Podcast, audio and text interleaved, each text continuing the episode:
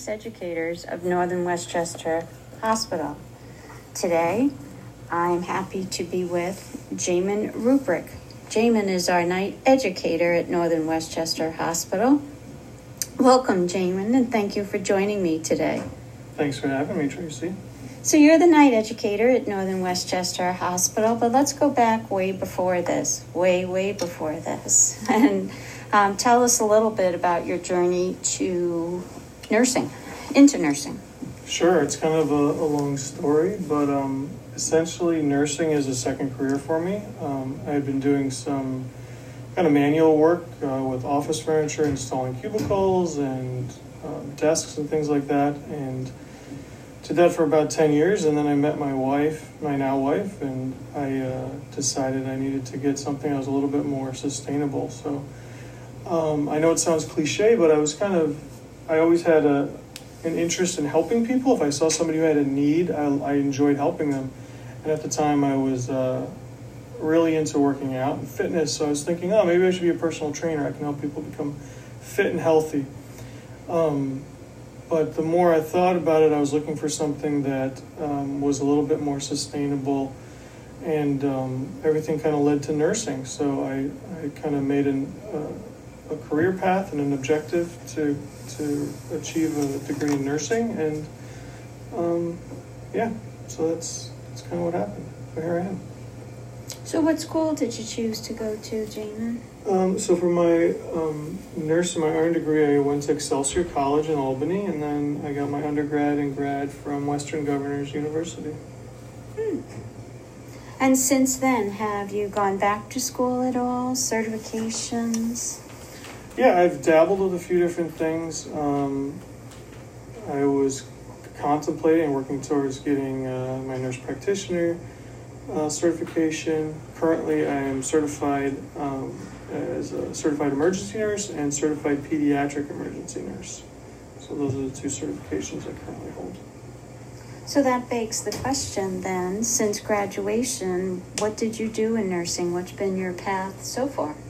Sure. So my first ever nursing job was at Nyack Hospital, and I worked on a unit very similar to our OBS unit. Mm-hmm. Um, it was not a um, an observation unit or extension of the emergency department, but it was similar to our unit in that it was um, pediatric and mixed med surg. So I had exposure to medical surgical patients and then also pediatric patients, inpatient peds. Um, so that was my first job and I enjoyed it. But um, prior to getting into nursing, kind of my transition from doing that uh, furniture installation work, I um, became an EMT, and so I worked in the city as an EMT and I always gravitated towards kind of that action, the emergency medicine side of stuff. So um, I had aspirations to get into emergency medicine and critical care. So um, in 2014, I believe it was, I was accepted into the um, ED fellowship here at Northern, um, where I was uh, mentored by a very distinguished educator, uh, Tracy Boyd, and uh, uh, yes, I remember. Yeah, helped us helped us through that program. So I worked here for about uh, three years in the ED. Um, during that time, I also worked uh, as an adjunct professor at PACE, and then in 2018, um, I transitioned to doing some critical care transport uh, nursing, flight nursing, and then about a year and a half ago, I came back to Northern as an educator. Wow, so a wide a wide and various um, path in nursing thus far. Mm-hmm. Um, why nursing education? Um, when I when I transitioned into that role as a clinical adjunct professor at Pace, I realized that I really enjoyed um, the idea of helping um, nurses and nursing students at the time reach their goals and put together education in a way that helped them to reach their objectives. And one of the challenges that I found when I was at PACE, um, not intrinsic to PACE, but intrinsic to um, student education, was finding opportunities for the students to learn. There's um, not a ton of opportunities in a clinical setting. And so that kind of made me think, well, staff development, you know, in a hospital, the opportunities are endless. Um, so I didn't have to face that challenge of finding opportunities, and you know, there's plenty of opportunities to educate staff in the hospital. So um, that's kind of what made me transition um, into staff development, nursing education in hospital. You bring up a good point, especially coming out of, hopefully, um, the pandemic that has really caused issues in academia as far as getting clinical placements or being able to stay in a clinical placement. Yeah. Um, they all have these days beautiful simulation labs, but it's that hands on that seems to be the problem. What do you like best about this current position? Um, what do I like best? Um, I really like it's by far in all the, the jobs I've had, it's the best group of people that I've ever worked with. The, the education team is amazing. Um, it, maybe it sounds like I'm filling out a staff survey or talking to JCAHO or something or magnet people, but in all honesty, the, the education team is really, really good. Um, Michelle, Ivy, and yourself were all um, great people to work with. Um, and in my role as a night educator, I'm all over the hospital. I don't have a specific unit that I that I go to. I go to all of them, so it's it's nice to to dabble in um, each of the different specialties, and I really enjoy that. I like creating educational initiatives that really engage staff and get them thinking. So I've had some opportunities um, to really push my creative mindset a little bit. So I've uh, I've enjoyed that, and then um, the professional development role um, that we that we all play in helping nurses to really increase their professional development, whether it's certification or um, continuing education, um, advancing in degrees.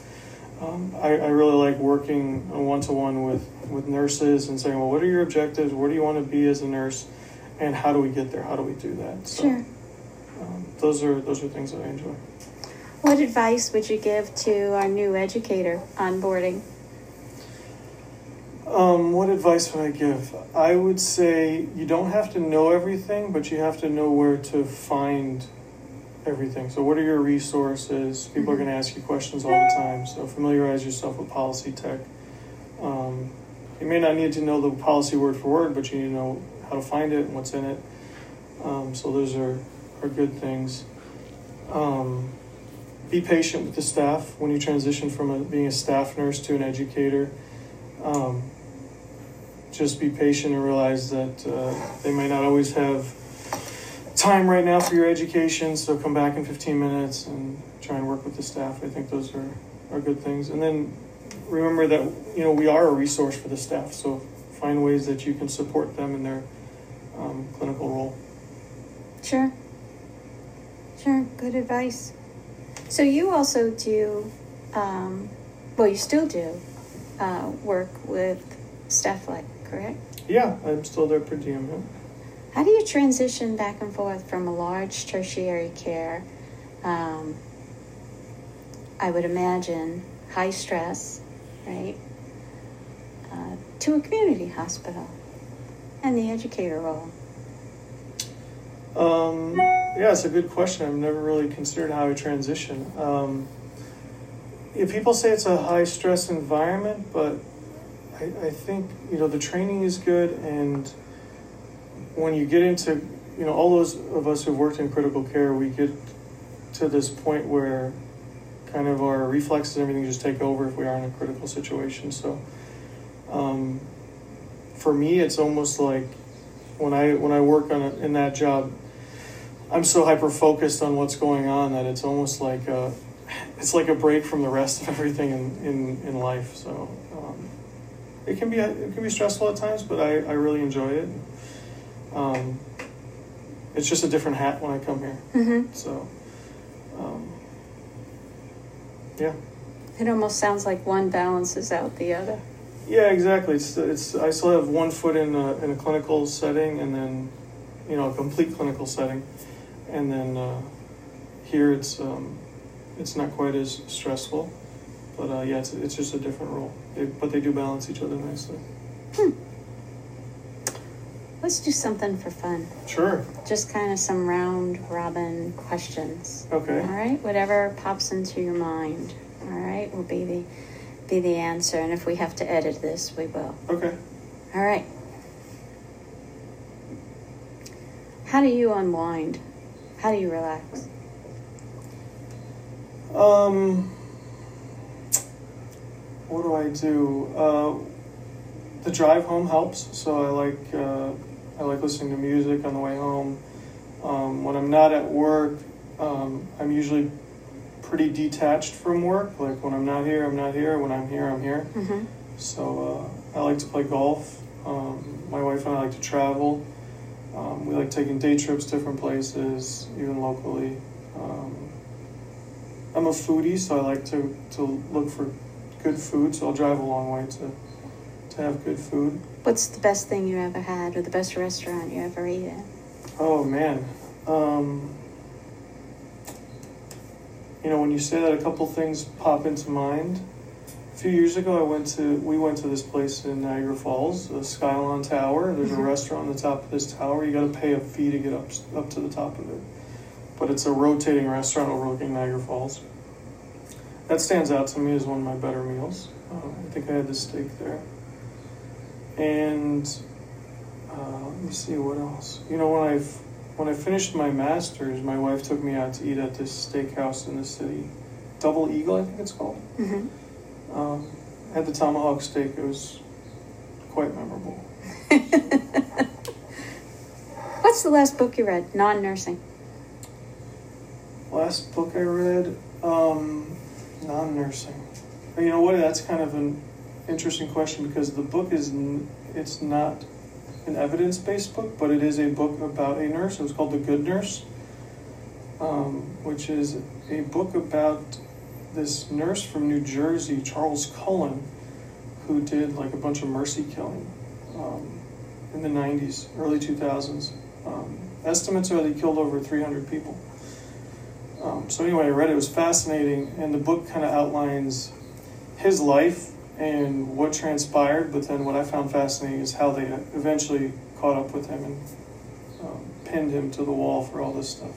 Wow. So, yeah, it was, especially as a clinician, it's it was extremely fascinating. What's your favorite movie? Uh, Wedding Crashers, probably. Vince Vaughn. I'm a big Vince Vaughn fan. He's pretty funny. Favorite color? Blue. Favorite music? Oh man, that's a good one. If you shuffled through my Apple Music, um, you'd get all kinds of stuff. Um, Like, what kind of genres do you listen to, perhaps? I like classic rock, so I'm a big fan of like Zeppelin, stuff like that. Led Zeppelin, huh? Yeah.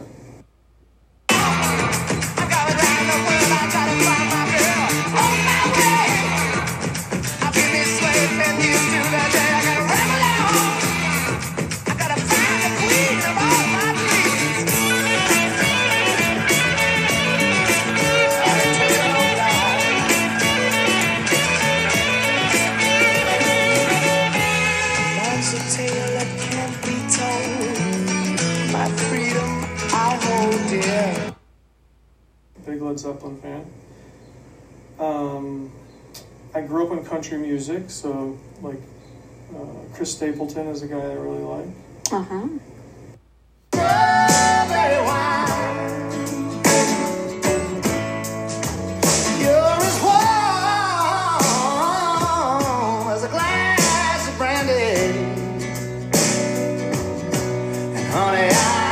Strawberry